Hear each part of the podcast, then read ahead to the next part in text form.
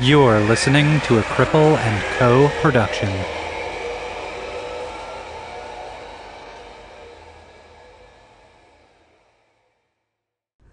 This episode of Disability After Dark has been brought to you by Come As You Are. Come As You Are is Canada's only worker owned co op sex shop. Trans owned and operated, Come As You Are carefully reviews and curates their selection of sex toys, books, and DVDs. Now you can get 15% off your next purchase at comeasyouare.com using coupon code After Dark. Friends, I am so excited to be working with my friends at Clone-A-Willy. They are an amazing, amazing company. They are do it yourself or dildo it yourself molding kit company where you can create your own mold of a penis or mold of a vulva so you can create your own sex toy at home. That's really, really cool, and I think it's really, really accessible for a lot of folks too. Their they their materials are ethically sourced. They're really, really, really awesome. They're always there to help. I'm so excited about this company, and I love that I still get to work with them. So if you want to create your own pussy or penis mold at home so you can create your own sex toy, if you go if you go to cloneawilly.com and use the code darkpod20 at checkout, you can get 20% off everything site wide. They also have a penis pump for those of you that might be interested, which you can get at 20% off if you use the code DARKPOD20 right now at checkout.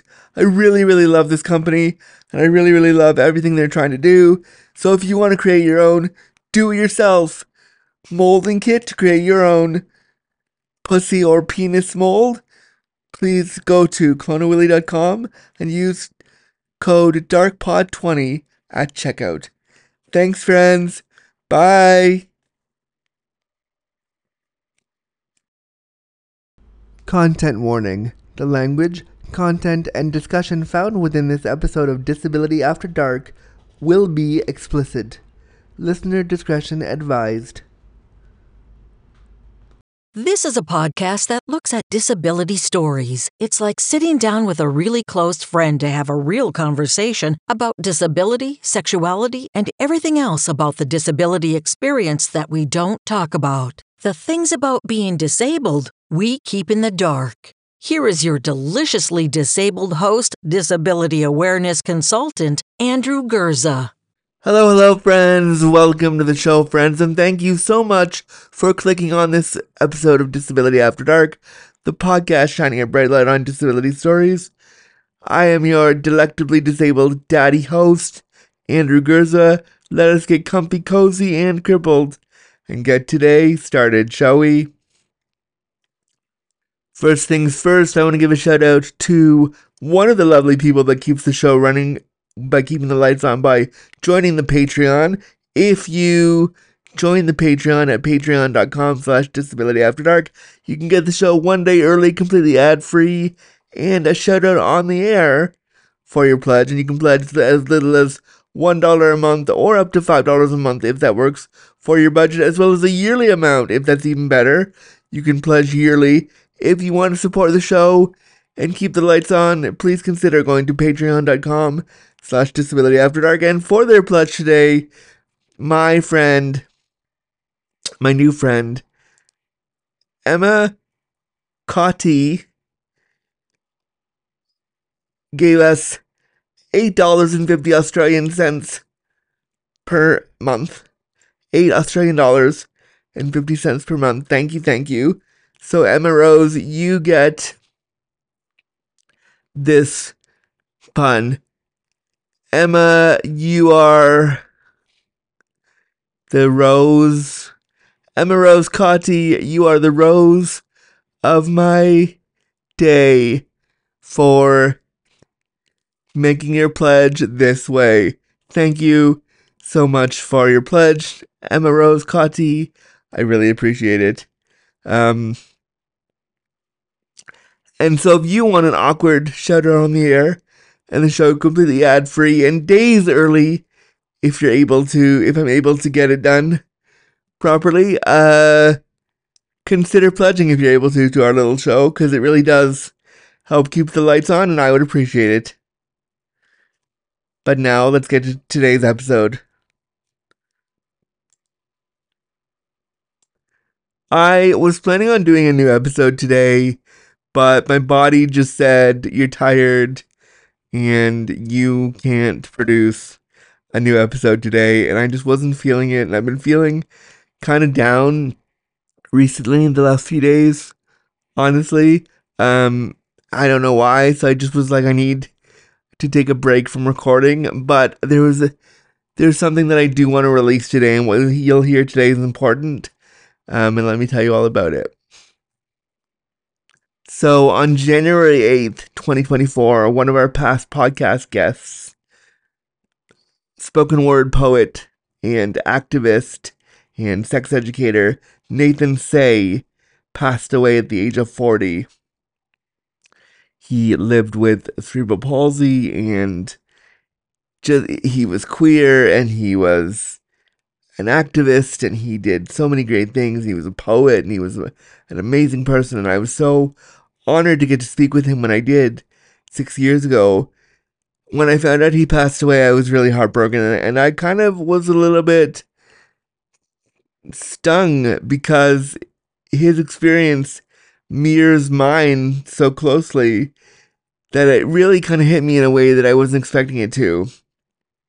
And it really kind of made me just reflect and think back about about my experience wishing that he had better care um, wishing that he had better supports wishing that he could have could have lived a, a much longer life than he got and it just it hurts it hurt me because i worry about my care as somebody with cerebral palsy i worry about my care as somebody who is severely disabled. I worry about all those things. And so I wanted to, to take today off from a new episode and replay the episode of Nathan when we recorded back in 2018 for you all to hear his brilliance, his comedy, his honesty. When he opens the episode, the very first thing he said to me was, I'm just a, kib- a crippled kid trying to make it. And that really resonated with me just listening back to it now. So, in tribute and in honor of my former guest, Nathan Say, here's his episode from 2018, right now on Disability After Dark.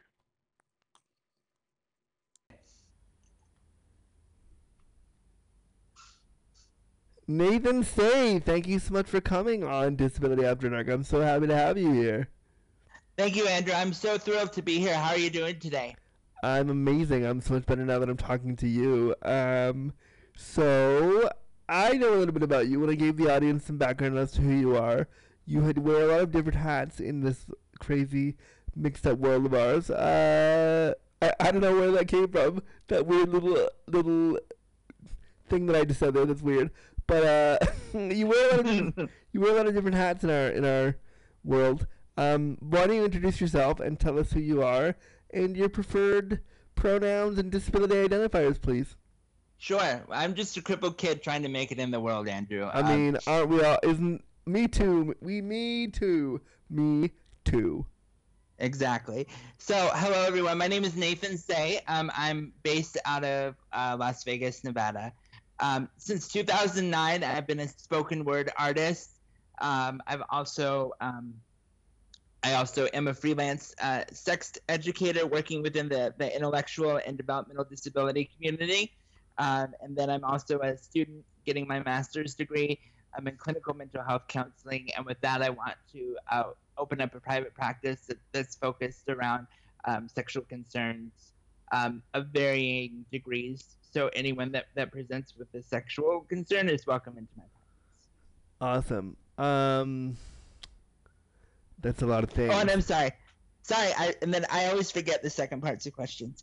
Um, and then my disability identifiers are uh, cerebral palsy, um, anxiety, depression, um, and then I'm also on the somewhere on the neurodivergent scale, but I haven't been formally tested, so it's quite possible I'm on the autism spectrum somewhere. Um, and then my pronouns, I do identify um, as genderqueer. Um, and so my preferred pronouns are he, him, and they, them. Um, and then I, I do use them interchangeably.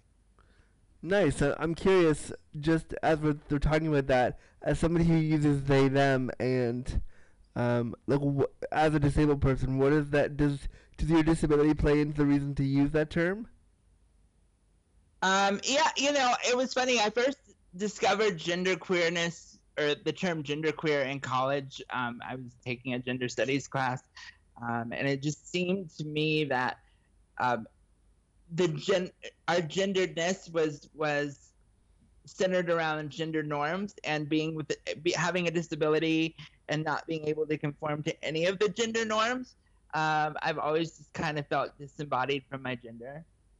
Um, I would like to do. I, it would be my goal at some point to do some transition work.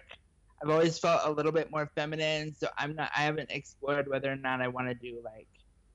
I want to do like hormones or what I, what I want to do exactly, but but you know the goal would be a little bit down the, the line to do some transitioning. Wow, that that was an unexpected answer to that question, but thank you so much for Yeah. share, for sharing. And that's that's I, I did not expect that, but I think it's great. I think it's awesome. Um, Well, we're full we're full of all sorts of surprises, aren't we? It's so true. But I think, you know, I think that's really cool that you have taken the time to think about. Because I, at one point, was trying out they for myself, and it didn't fit for me. But I and I remember having a, having discussions with people on Facebook and saying like, you know, I'm using they because disability makes me feel much like you said, not so much disembodied from my from my gender, but but that I didn't fit quite with the ideas or the ideologies around what masculinity was supposed to be, and I didn't feel like I fit within, especially the queer sense of what masculine was. So they felt, for a brief period, felt kind of comfortable for me. Is that kind of where you fit within it? Um, I think so. I think where it really played a role for me, and I think this is a really common experience, especially for new, you know, queers that are coming into the community, especially if if you're um, if the only way. So for years, the only way that I was involved in the gay community was like through hookup culture, um, and there was a lot of, you know, hookups where I really felt like for a long time I really forgot that I, I literally had a body. Like I literally just felt like because I love giving oral sex and love giving head, and there was Me uh, too, you know though. a lot. Just There was a what's that? me too, me too. Just so just, Yeah. like giving head's my favorite thing to do. What up? Absolutely. So, um, but I think for a long time, um, I forgot that I was my body, and I really felt like I was just this mouth. Um, you know, I really thought that that was like my role, and I, you know, I didn't have, I didn't really have any good gay mentors coming in, and I was older. I was 23, 24 when I came into the gay community, and so I really forgot that I was like a person, and I thought that like my new identity, especially because at that time, um, my identity was also tied into like Christianity and being Christian and very God fearing. I really forgot about my whole purpose. And so I thought this new purpose was just to be this mouth that went around and sucked dick. Hey, there's nothing there's nothing wrong with that, and I mean you're we're at the perfect level for that too. So I mean, I mean, Exactly. Exactly. Exactly, my friend. and I mean, I'm sh- I'm sure Vegas dick is a is a whole different kind of dick than than like midwestern or like you know like city dick. Vegas dick is a special kind of dick, I'm sure. I don't know. I mean, as someone who's been now, I was thinking about this. I, uh, I've been involved. I lost my virginity when I was 14, and I'm 30. No, 13. So I'm 34 now. So I've been, I've been sucking dick for about 21 years. I don't know. I think, I think dick's dick at this point. It's true. I'm just saying, like, like there's some because I'm not from where you're. I'm not from Vegas, so like I, I've I've never lived in a big big city like that. So like, so like the idea of going to Vegas and sucking dick sounds all flashy to me. I'm sure it's not, but it sounds all like flashy and cool and sexy and like. Flashy and glamour. Nope. It's, it's just like it's probably worse than what you. it's probably way worse than what you would imagine. Actually, it's not. uh, There's definitely there's definitely some moments of glitz and glam, and you can definitely. I tell people everyone needs to come out and experience Vegas at least once, and and whatever whatever experience they're wanting to get, you can definitely create it for yourself. So if you're wanting if you're wanting the glitz and glam, you can definitely get that. That was never like my I never wanted that experience. I kind of moved out here by accident. I didn't mean to. I just kind of showed up and and stayed. Um, and so where did, I was. Never... Where did you Where do you hail from originally? So from Hawaii, I moved. Fr- excuse me, as I belched into the, the phone. I apologize. So, um, I went from Hawaii uh, to San Diego, and I lived in San Diego for about a year and a half. Um, and that's when I started doing spoken word. And then I uh, I put out an album, and I toured my spoken word album. Um, my spoken my first it's my first album, and that's available online. If anyone is interested in that, they can go. Look at you, shameless plugs! Look at you, shameless I plugs! know. All over the fucking place. My, they can go listen to my first album at SoundCloud.com/slash Mm. Nathan. Um, And I, will I'll make sure that's in the um, because I, I, listened to your, I listened to your spoken word today. I, did- I did some research on you today before our talk, and I, I, I, uh, I gotta say the spoken word is really cool because there's a lot of disability intersections in there, um, that are really that we don't hear in spoken word poetry a lot of the time. Yeah, I'm definitely one of the few. Ever since I've done spoken word, I've I've definitely I've been aware that I'm only one of the few ones that that do it that specifically focus on disability issues. And traveling the national circuit, I haven't done much in Canada. I haven't done anything in Canada actually. Well, but- hey, you should come to. T- I mean, we don't. I don't know about our spoken word population here, but we, as a queer cripple in Toronto, we could use you. Yeah, absolutely. And you have you guys just so you're aware, in case you're interested, you have a very nice queer slam. Um, so I can definitely point you in in that direction if you ever want to go to the to the. Um, it's called Hot Damn! It's the Queer Slam, and they do it all. They actually do it in all provinces.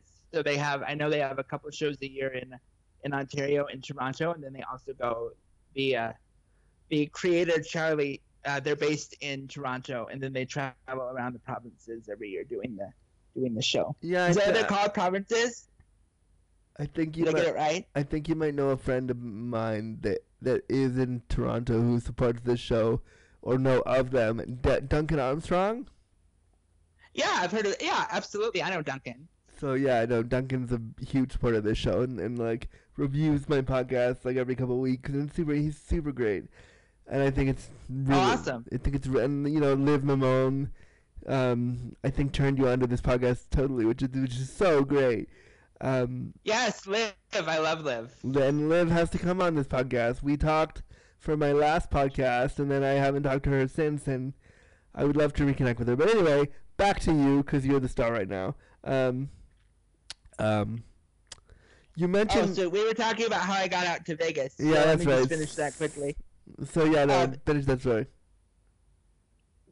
I was uh, I was touring my album, um, and I came out to Vegas to do a couple shows, um, and I was just checking out the rent situation out here, and I realized that the rent was much cheaper out in Vegas than it was at the time. It was much cheaper in Vegas than it was in San Diego. When I was living in San Diego, I was basically using my entire disability check to pay for my rent, which uh, gave me a room in a house. Um, and then I was basically borrowing money for food from my parents and from what little food stamps we can get because in in America, I'm not sure if you know this, but if you're on SSDI, you don't qualify for food stamp supplement. So if I were to if I were to if I were to go to the food stamp office to get food stamps for assistance, I'd get eighteen dollars a month, just based on my social security check. Oh that I get. wow, that's that's Yeah. that's that's like tragic. Due to the immense joys of audio and self-production, the audio died right here, so we had to start all over again, and we decided to start at our third line of questioning. So that's what you'll hear right now. We talk more about more cool things, and Nathan goes on with the interview like a champ because my audio sucks. So here you go. So, Nathan, you told me in your pre questionnaire, you told me something that I did not expect to hear in your questionnaire. And the thing, when I asked you what it is you want to talk about on the show, you said you want to talk about how you ran a nudist group in Hawaii for two years. So I have so many questions about that. The first being, what? The second being, tell me all about it. The third being, was it hot? And the fourth being, how did disability interfere with all that? Sure, absolutely. Um, I so um, the way that I identify sexually is as a nudist. Um, I'm a kinkster and I'm also uh, polyamorous. Uh, but nudism is probably the most important identifier to me and probably the one that's the most sacred. Um, but I got involved uh, in the nudist community. Well, I got involved in nudism um, in college, um, and I used it as a preventative uh, method to uh, care for chronic pain that I was experiencing because of my cerebral palsy. Um, I was having some pain that they didn't know where it came from. Um, and at first, being nude was problematic because I went to a predominantly Mormon university uh, where nudism was frowned upon, uh, even in your room.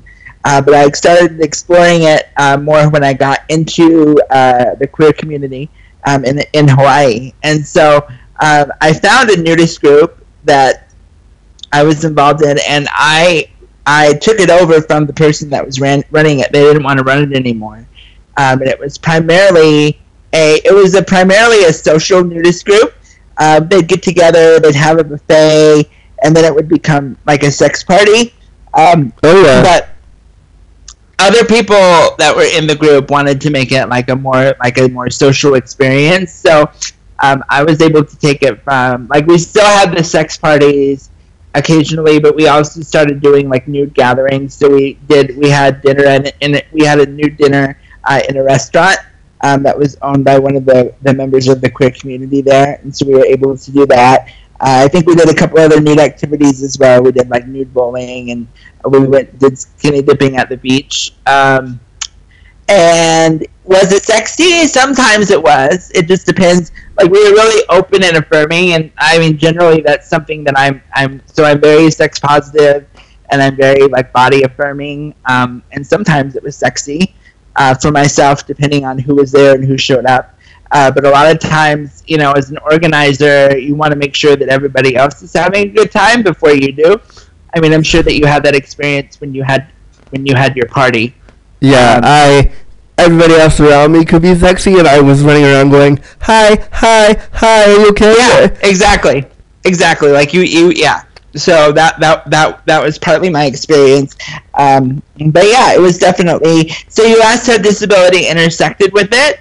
Um, and I think that was part of the reason that I took it over was so I could, uh, I could, you know, make it accessible to me because a lot of the places that we were meeting at was not accessible, and so we were able to have those conversations. And it's funny; it seems like whatever community I'm in, whether it's spoken word, like I'm very active, like doing accessibility and talking about accessibility issues in the spoken word community for like the National Poetry Slam and for like nudist events and things. So it seems like wherever I go, I always end up taking on accessibility because I'm really committed to making space for myself when I was younger. And I think this is really common um, in our community as people with disabilities. I think we're taught to believe that we're burdens and we shouldn't bother people, um, you know, with, with our needs. Um, uh, so, we, we are taught that, and I can tell you at 34, it's still something, still something that I inherently believe. Like that ableism is deeply set in our bones from from the time we're young, and I don't ever think I don't ever think it goes away. I mean, we can work really hard to push it away, but I gotta say, I don't ever think it. I don't ever think that kernel of that fear ever really goes away. Oh, absolutely, and I think like especially when we're advocating for ourselves in community, like I always feel, I think we call it in spoken word, we call it imposter syndrome I totally feel like an imposter whenever I'm advocating for myself in terms of my access needs. Like I feel like I'm not worthy. I feel like I'm asking for too much. I feel like, you know, blah blah blah. But I've gotten a lot better. Um, but then part of the way that I've mitigated, you know, feeling like a burden is just taking on the leadership roles because I found in my experience that people just don't know the right questions to ask, and so rather than you know being vulnerable and asking the right questions. They just don't, they ignore disability altogether.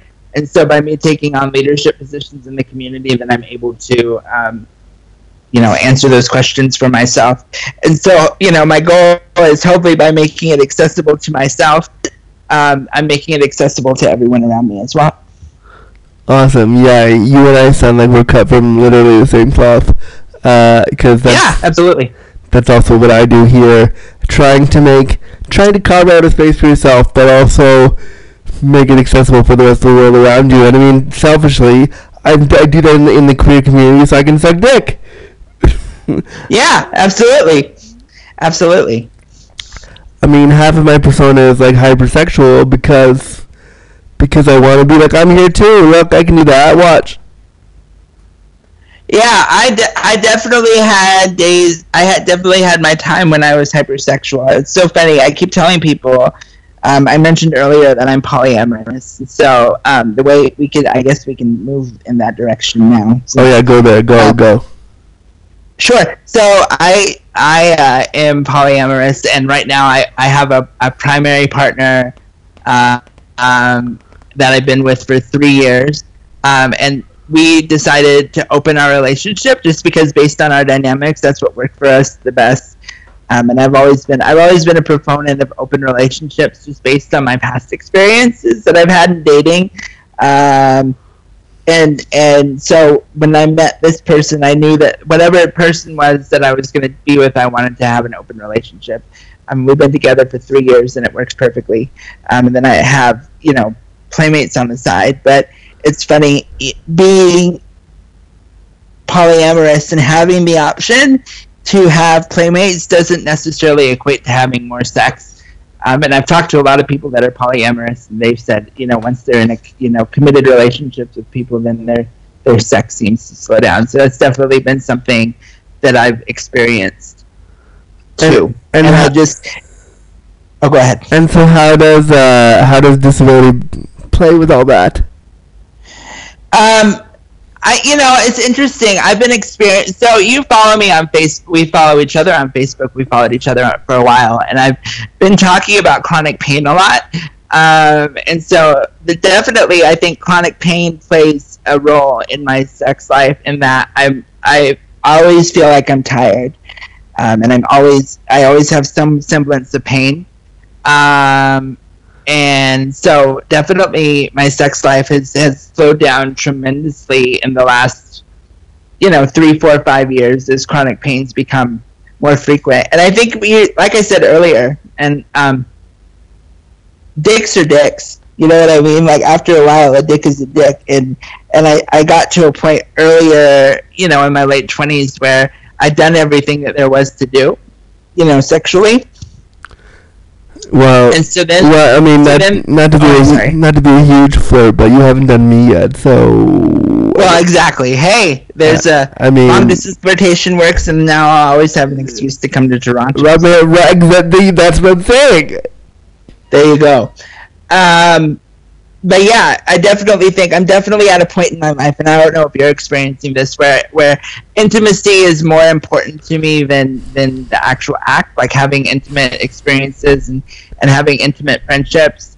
Yeah. You know, whether that includes sex or not is like way more important to me than actually having the opportunity to quote unquote do you. Yeah, I Um, mean, I mean, look, I I love getting done and doing just as much as the next person, but I also love staying with the person and knowing that we could have sex, but instead we're just gonna not, and we're just gonna sit in the we're gonna sit in the anticipation of the sex and not do Yeah. the and not do the thing, but we could if we wanted to. Absolutely, yeah, most definitely. So I mean, that's that's hot. That's hot for sure. Thank you. Um. Uh. So in one of your spoken word poems, you, which you entitled "Open Letter to My Future Caregivers," which I listened to today, and I like, I loved it immediately. I was like, "Well, this is the best thing ever." Uh. You said you talk about uh, your relationship to your personal care attendants. Tell me a bit about those experiences. And in the poem, you talk a bit about how they're gonna have to like be there for you, and they're gonna have to like come when you when they don't want to, and they're gonna have to do things they might not want to. And how does how does all of that interplay with your understanding of consent? Yeah, I think it's interesting. I was talking about. I'm sure you've heard of. I'm sure you've heard of Catalyst Con. Um, I, I have. Catalyst Con Yeah. conference. Yeah. So I was in. I did Catalyst Con last year, 2017, and so one of the things we talked about is having a disability. Um, so I I was basically taken care of by other people until I was 23. For the first 18 years, it was my parents, um, and then for the first five years in college, I had different personal care attendants that were friends of mine. Um, and so one of the things that's it, that was an interesting concept to me to explore, you know, as I began to get more into t- doing sex ed and teaching, you know, sex ed, is that as disabled people, we don't even know that we don't want to be touched because we're always touched when we don't want it. You know what I mean? That sometimes we don't even realize that we don't want to be touched. Yeah. At least that was my experience, and I definitely Yeah. found that with people that I worked with. Um, and so I think for me, learning to take care of myself and doing the things that I needed to do uh, was was part of part of the impetus for that was probably because I didn't want to be touched anymore. You know, at times when I didn't want to be, you know, when I didn't want to be manhandled. Especially la- I remember the last couple of years that I had personal care attendants. They were very manhandly of me and not very, you know, considerate. And for some some of the people that were there, I think just depending on who your personal care attendant is and the way they lift you and the way you know different people's bodies are configured, you don't really have much control over that. There's not much you can do about how you're picked up. You know, sometimes if the person's bigger, earlier, you can't really say, "Hey, I need you to pick me up gently." It just doesn't. It doesn't work that way. Just depending on how you know people's bodies are configured. And so, uh, definitely the last couple of years, I was like, you know what? I'm tired of being you know manhandled like a stack of potatoes. I kind of want to learn how to do this on my own. Um, and you know, of course, it takes a lot more time than it would if I, because I was, I, I, I would admit, I'd be the first to admit that I still would would benefit from a personal care attendant. But I, you know, I'm not really interested in coordinating schedules, and I'm not interested in, you know, if my attendant has to come at 10 o'clock at night. You know, I don't want to have to negotiate that with other things that I'm doing. Um, and so, not having a personal care attendant really freed me up to live the life that I wanted. Um, but also, um, because I didn't want to, I didn't want to confound myself to those types of, you know, scenarios that I was talking about, where I didn't want to come home at ten o'clock if I was out enjoying drinks with friends, and I knew that was the only time that my attendant could come. Um, I would, I would, in, insist upon them that that, especially the last couple of years when I was doing self hiring. Um, that they, that they really need to have open availability. And instead of saying, I'll be here at 10 o'clock, if we could do, you know, sometime between 9 and 11, that would work for me. Like, I could do well with, like, negotiating, like, a time frame. But instead of, I think a lot of people, where a lot of, where we run, where we run wrong in the wrong way is that we try to be accommodating to, you know, your personal care attendant too. And at the end of the day, it's still a job and so you need to be able to negotiate those boundaries of what you're comfortable with. Yeah. Um, and so, Yeah, totally. I, you know, I think that it can go either way. I mean, it is a job, but sometimes, like, I find myself getting really, to just bring it back to attendant care, sometimes with my caregivers, I find myself being really, getting really mad at them for no reason, and I think that's just a long term effect of, like, living in quasi institutional housing. yeah, you don't want people in your space all the time. Um, especially me. I'm actually, I know this is going to be a shock to you, but I'm actually fairly introverted. Um, What? No way. I know. Yeah. No, I'm actually fairly introverted, and uh, um, and so I'm not really interested. There's, I let, I actually let very few people into my personal space, um, unless like unless I fuck with you really, really heavy. Um, you know, either intimately in a friendship way or otherwise. Like I'm not, I'm not interested in letting all these people into my space, and I think, I think part of that has to do with the attendant care that I received Um, and so, you know, that poem was literally that poem literally talked about that poem literally ex- talks about experiences that I had the last two years of my attendant care, where you know sometimes I think, especially if you have like if you have, and I'm sure you've gotten this too, like attendants that are like religious, like when they first start, like they only want you, they only want to be your attendant if your house is clean, you know, if you say your prayers, if you have the crucifix on your wall, like that type of thing. Like It they want to be able. it never got that intense for me, but it did get to like, so you talk about Jesus, right? And I'm like, no, I suck dick.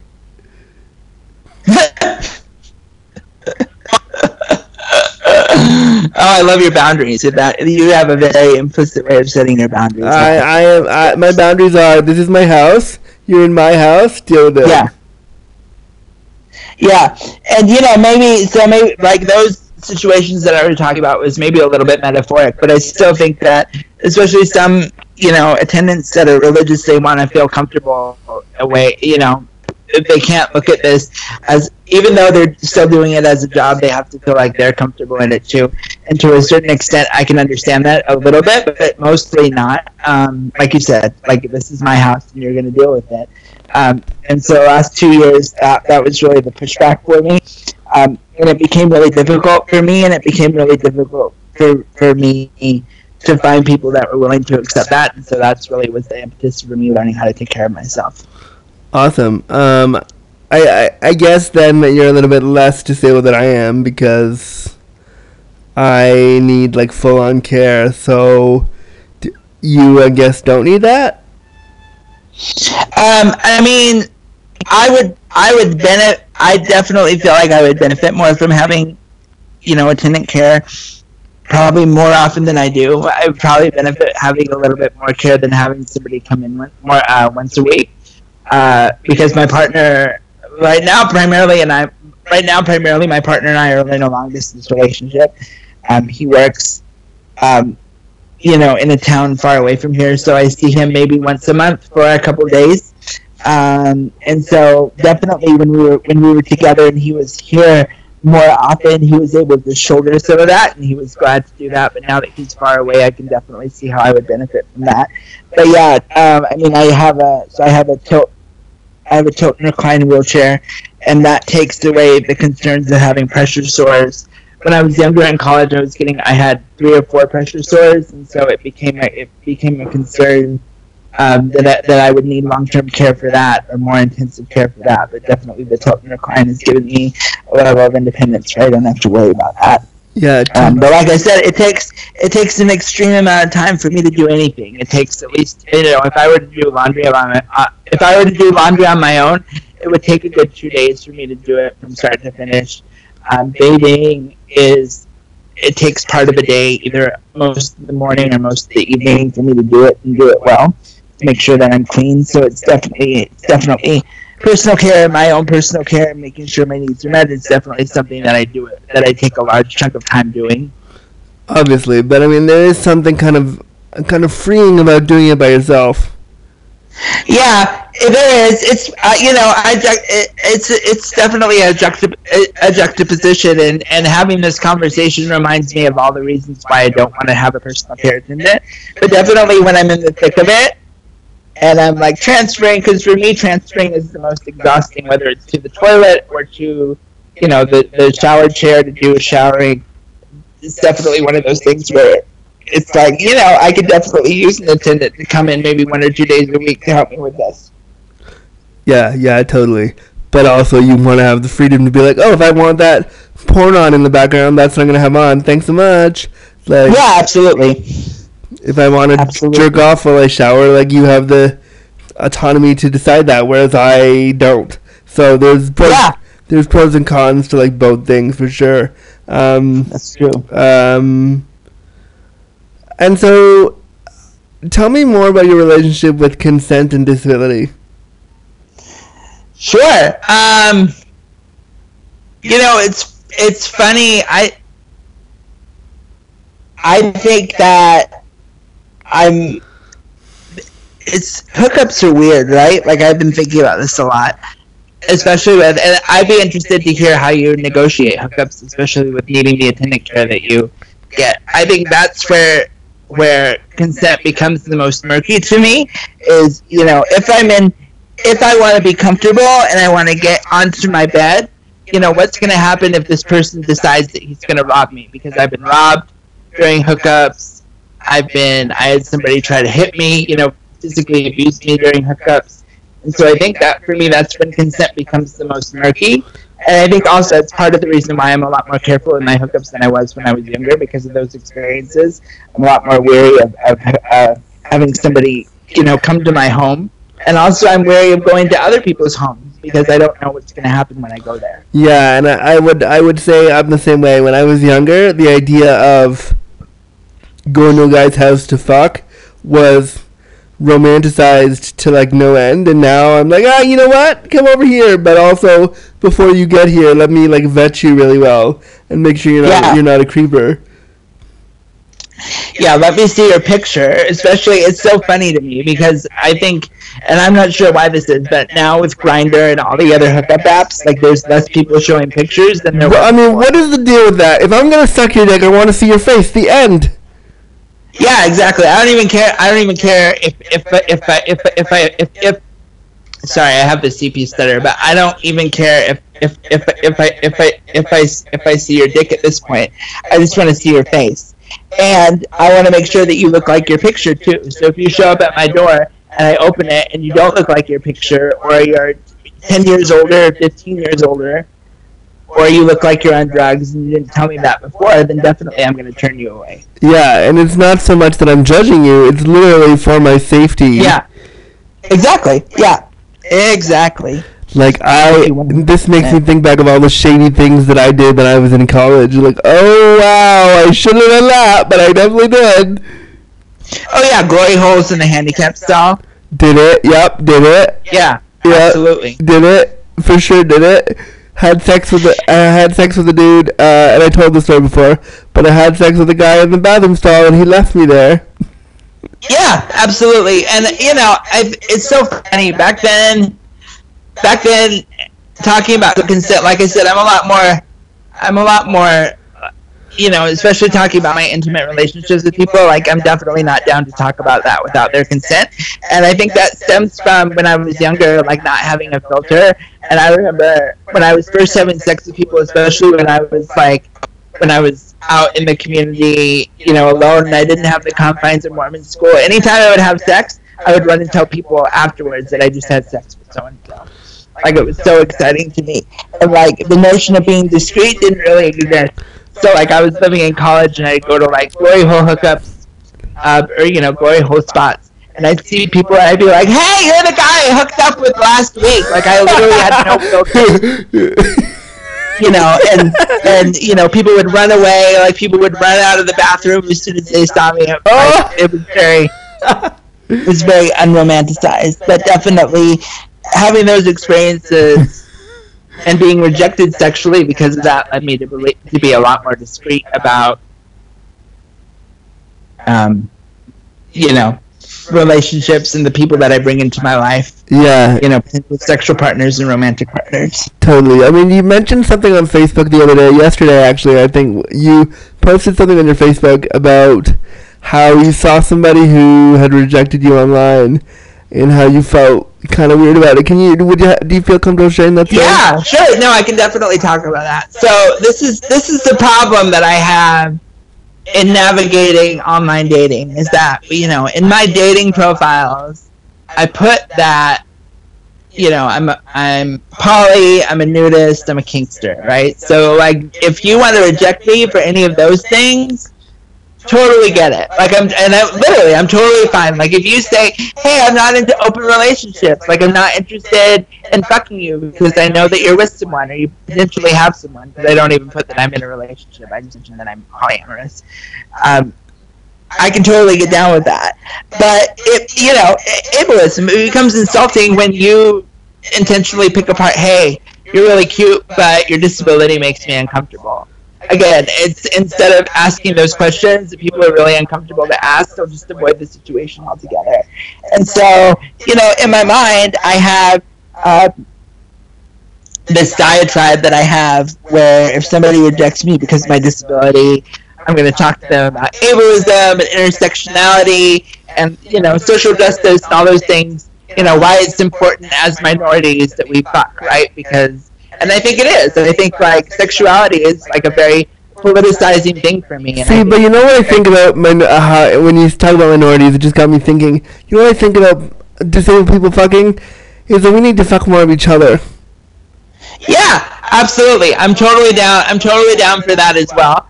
Um, and even creating those experiences, and then those, and then that even, but that creates, you know, and it's funny. We can we can definitely move towards talking about that because, especially in the intellectual disability community and the developmental disability community where I teach and work at and teach, you know, consent and sex ed, you know, where do we even have room for those conversations? How can we even find each other like that?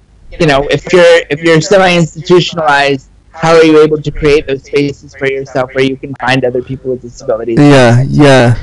Uh, so that's definitely that's definitely you know definitely something that I want to touch on as well. But inevitably, what happens, you know, we get hurt. We're not able to have those conversations and inevitably what happens like when I post about it because I'll post about my online dating experiences a lot if you haven't noticed. Um, I did notice. I did. Go, I did notice. I did. Yeah. So people will always go, "Oh, he just wasn't good enough for you. Oh, just move on. You'll find someone out there. You'll find someone for you. Like you're still perfect. Blah blah blah. Ta." And to me, like that's not the point. Because for me, when we're not, if you know, as social, like, because I'm very active in social justice communities, and I'll be the first to, to you know call out ableism or racism or homophobia like in those spaces but like when it and it, you know theoretically it should extend to online dating but i think what happens is when we have those conversations where it decenters the person you know that's being ableist um, then it allows us to perpetuate those shitty you know stereotypes that that we you know dislike when they happen to us you know the guy on Grindr that we're not attracted to that's constantly stalking us, um, and we ignore him instead of just telling him, "Hey, I'm not interested." You know, it allows us to perpetuate those types of things we're not willing to call out our own our own ableism, our own otherness. You know what I mean? So I think that that that's for me when I post those experiences. I'm not looking for, you know, I'm not looking for validation in myself, but I'm looking for people to look at themselves and be like, hey, this is a shitty thing that I could potentially do. I need to work on that and and, and check myself on it. Yeah, I mean, I, find it troubling when when when I post similar stuff and people will post back like, "Oh, you're the greatest. Don't worry, you can find somebody." Or, oh, you know, you're so cute though. And it's like, well, if you really thought that, wouldn't you be fucking me? Yeah. Like, if you really truly thought that, wouldn't we be making out? If you really truly thought that, wouldn't we like? Why am I? Why? Why do I have to go and grind looking for a dirty Grindr hookup when I could be with like somebody who yeah well i could be with people that love me and, and trust me and want to be you know want to be with me for me yeah and so and like social media allows for us to say all the stuff that isn't necessarily the truth right and i think when like to say when able when our able-bodied friends see that we were hurt their first instinct is to run to our defense because they love us and that's all nice but really what you're saying is don't run to my defense just let me let me put it out there yeah absolutely. Um, yeah, and like I said, it's working in. So primarily, I've been working. I've been teaching sex ed the intellectual and disability and the developmental disability. Tell me more about. Tell me more about that. I'm really curious because we don't talk enough yeah, about. absolutely. We don't talk enough about intellectual disabilities in terms of like sexual education. We barely talk about disability in sex ed, but in terms of intellectual disabilities, there's a lot of discussions of consent right now and, and sexual abuse right now. So how, as a teacher in that in that field, how do you navigate consent with that population? So first of all, I have to say that 90 to 95 percent of the work that I do in those in that community is is based around communication and consent and negotiation, and five percent is talking about the actual act of you know sex and like the actual nuts and bolts of, of having sex. And i think that's interesting. Um, and so first of all i want to um, if you're listening to if do you have agencies that listen to your podcast do you know i'm like, not sure but i can push it out to some agencies. Yeah i can definitely i'll definitely i'll definitely push it out to people as well in in the communities that i work with. Yeah so, yeah for sure so, first of all, if you're listening to this and you're part of the developmental disability community as like a worker or an executive director, and you um, actively work to create sexual experiences for people that, that live with you or that you take care of, congratulations and thank you for doing that. Um, and like I said, secondly, most of the work that I do is with agency staff and individuals that live in the different programs that I work in, talking about consent and negotiation and talking about you know what's safe and what's not safe with your body. And that's a good conversation to have. Um, but one of the things that i've noticed is that you know when i go away because I'll, I'll maybe give i don't work with anyone locally. I work with people far, far away from me primarily on the east coast. So at most i'll maybe get to them one or two times a year. And those conversations um, are not followed up on once i leave. Um, so you know, a lot of, uh, you know, just the nature of intellectual disability requires us to relearn those things. Um, so we're really not, when I come, in my experience, I'm not really adding new information to what we've already talked about. We're basically going over those, we're going over that and relearning the things that I taught them the last time I was there. Um, and those are, you know, consent having the ability to consent and knowing the difference between safe and not safe is, is an excellent skill to have. Um, and it's a skill, you know, that some people without disabilities don't have. You know, they don't have the filter for that. But, you know, how do we move beyond those conversations is I think it's the next step.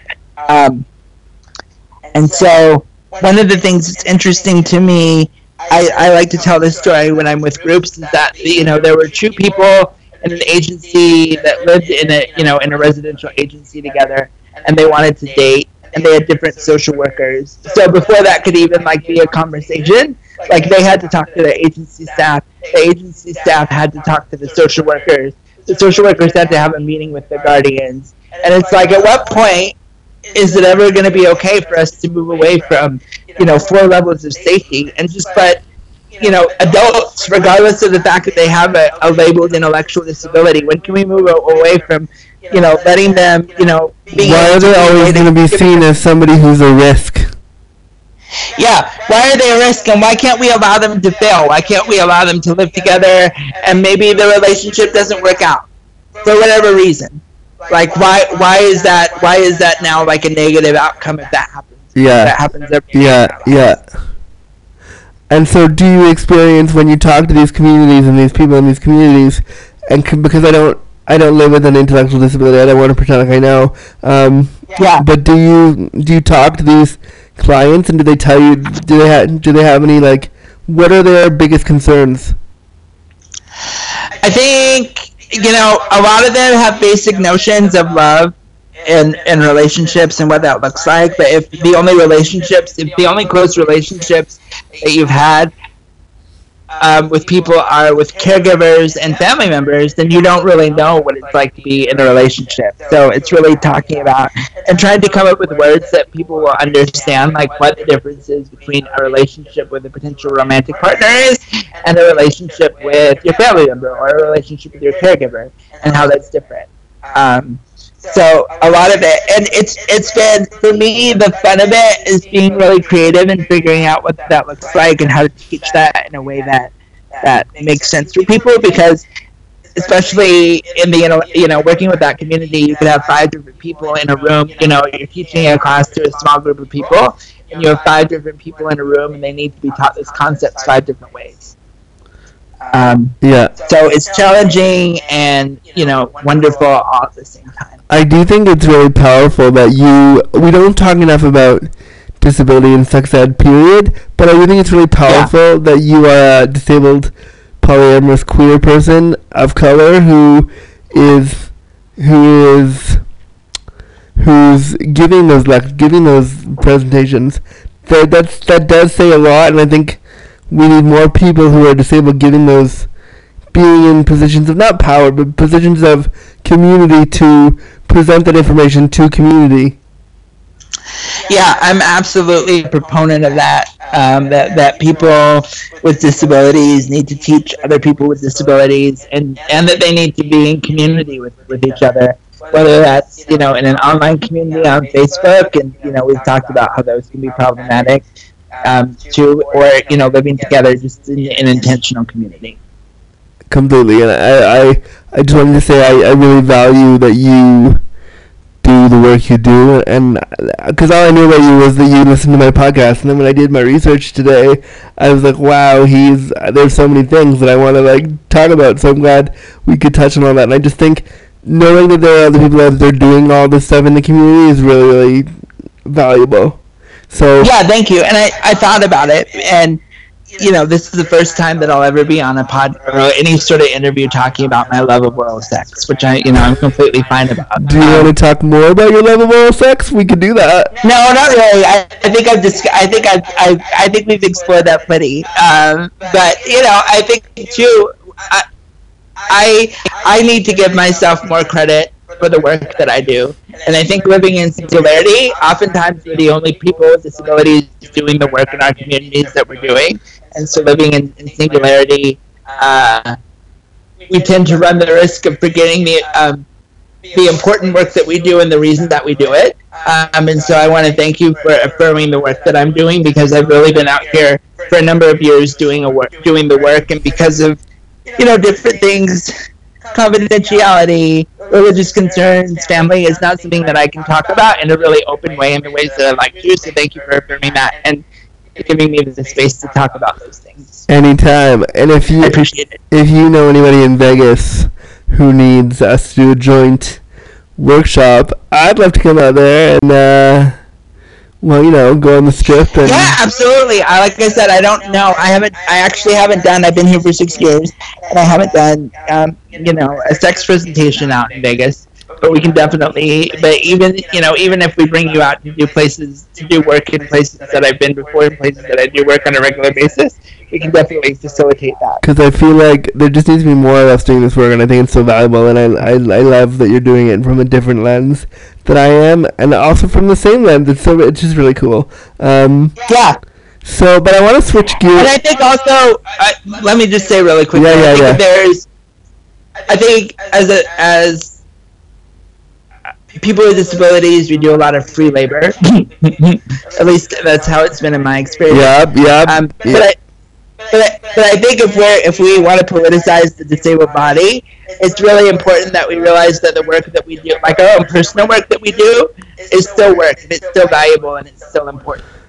You know what I mean? That's The work is why everybody should pay f- to listen to this podcast. Um, Yeah, I mean, if I don't know, do you have a Patreon? I do. We do. The you, I do. Yeah, we do.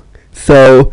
Yeah. So the, I mean, audience, when you hear me say one dollar, I'm politicizing my body, bitches. So that's what I'm doing. Yeah. Yeah. You're politicizing your body, and like, come on, like, not even a dollar, but like a cup of coffee. Like, you can't donate a cup of coffee to the podcast.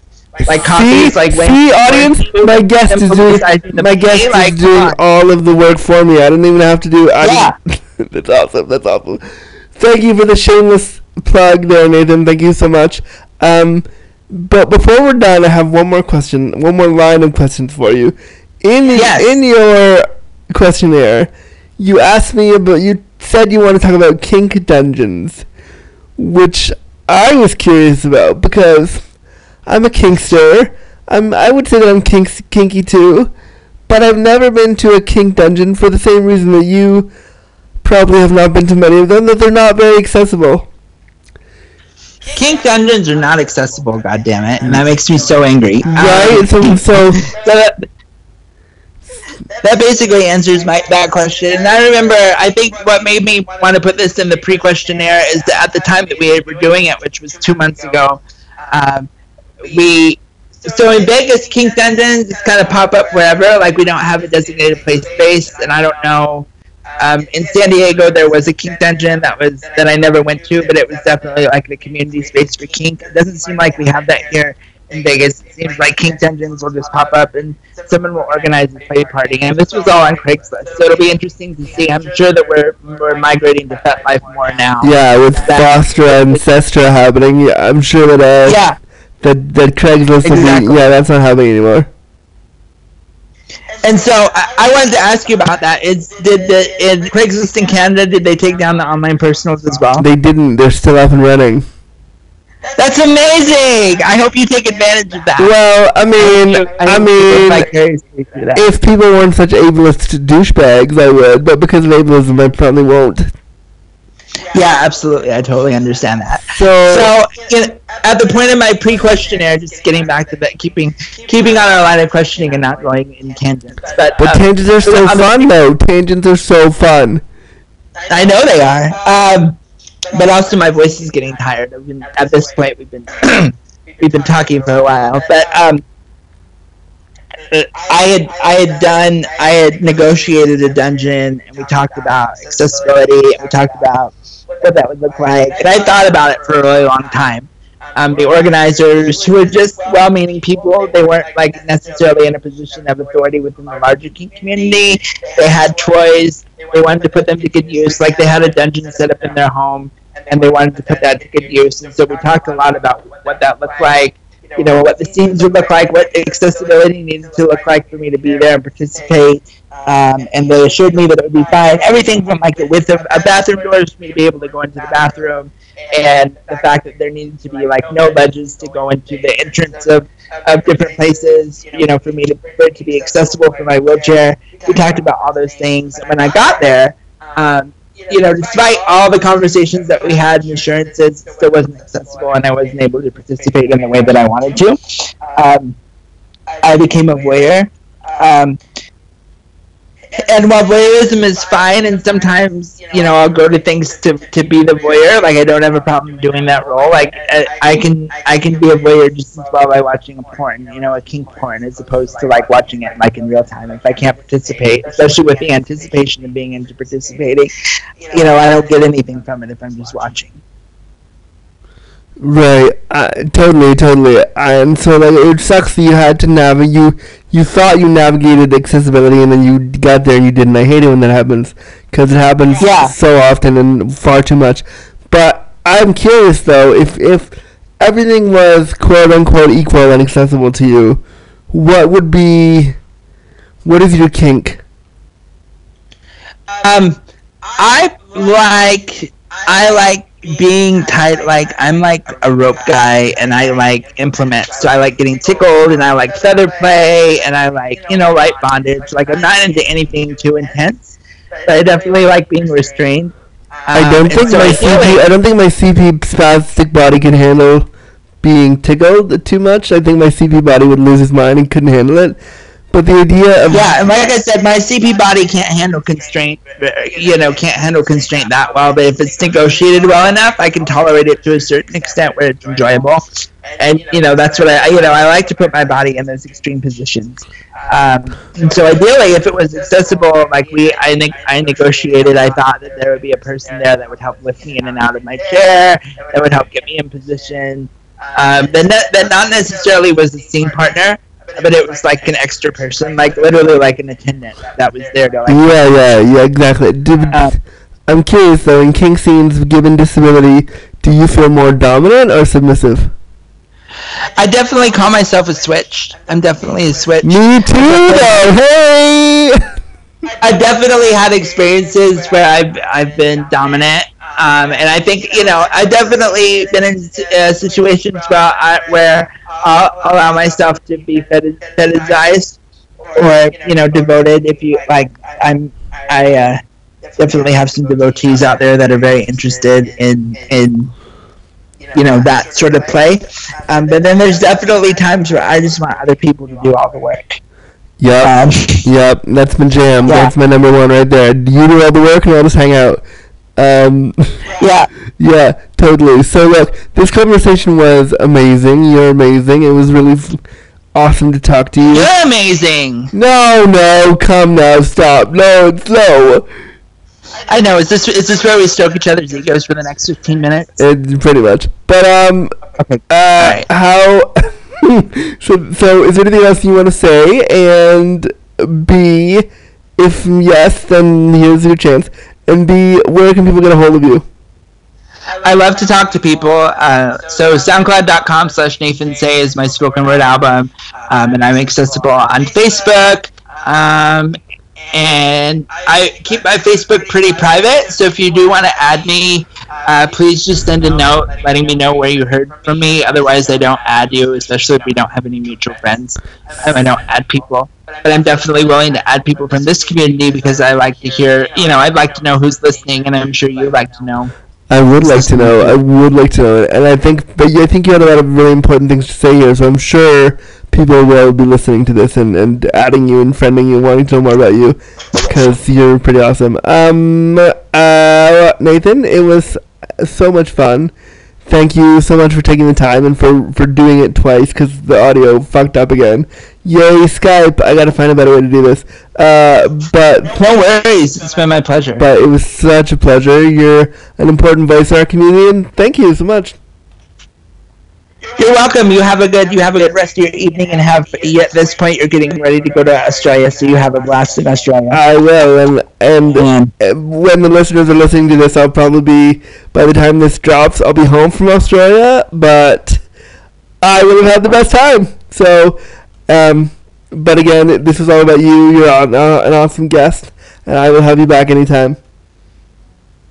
Thank you. I look forward to it. We'll talk to you soon. Thanks. All right. All right, friends. Well, there goes another episode of Disability After Dark, the podcast shining a bright light on disability stories with me, your host, Andrew Gurza. If you want to follow my work, you can head over to my social media, Andrew Gurza6 on Instagram, Twitter, and TikTok, although I never use it. If you want to follow my website and find out about my speaking opportunities, my gigs, and ways to have me come to your event, go to www.andrewgurza.com. If you want to support the podcast, you can go to patreon.com slash disability after dark and you can get the show days early, completely ad free, and a shout out on the air. So if you want to support the show, you're able to do that. And please, please leave us a review wherever you get your podcasts. It really does help shows like this about disability, which are very rare, get supported. Thank you so much for being with us and stay comfy, cozy, and crippled. Until next time. Bye. Copyright notice. Disability After Dark was created, recorded, and produced by Cripple & Co. Productions and Andrew Gurza. Any and all use of materials, graphics, audio recordings, etc. cannot be used or distributed without express permission. If you would like to use an episode of the podcast or license an episode of the podcast on your website, please consider emailing Andrew Gurza and Cripple & Co. Productions at disabilityafterdarkpod at gmail.com. Copyright 2024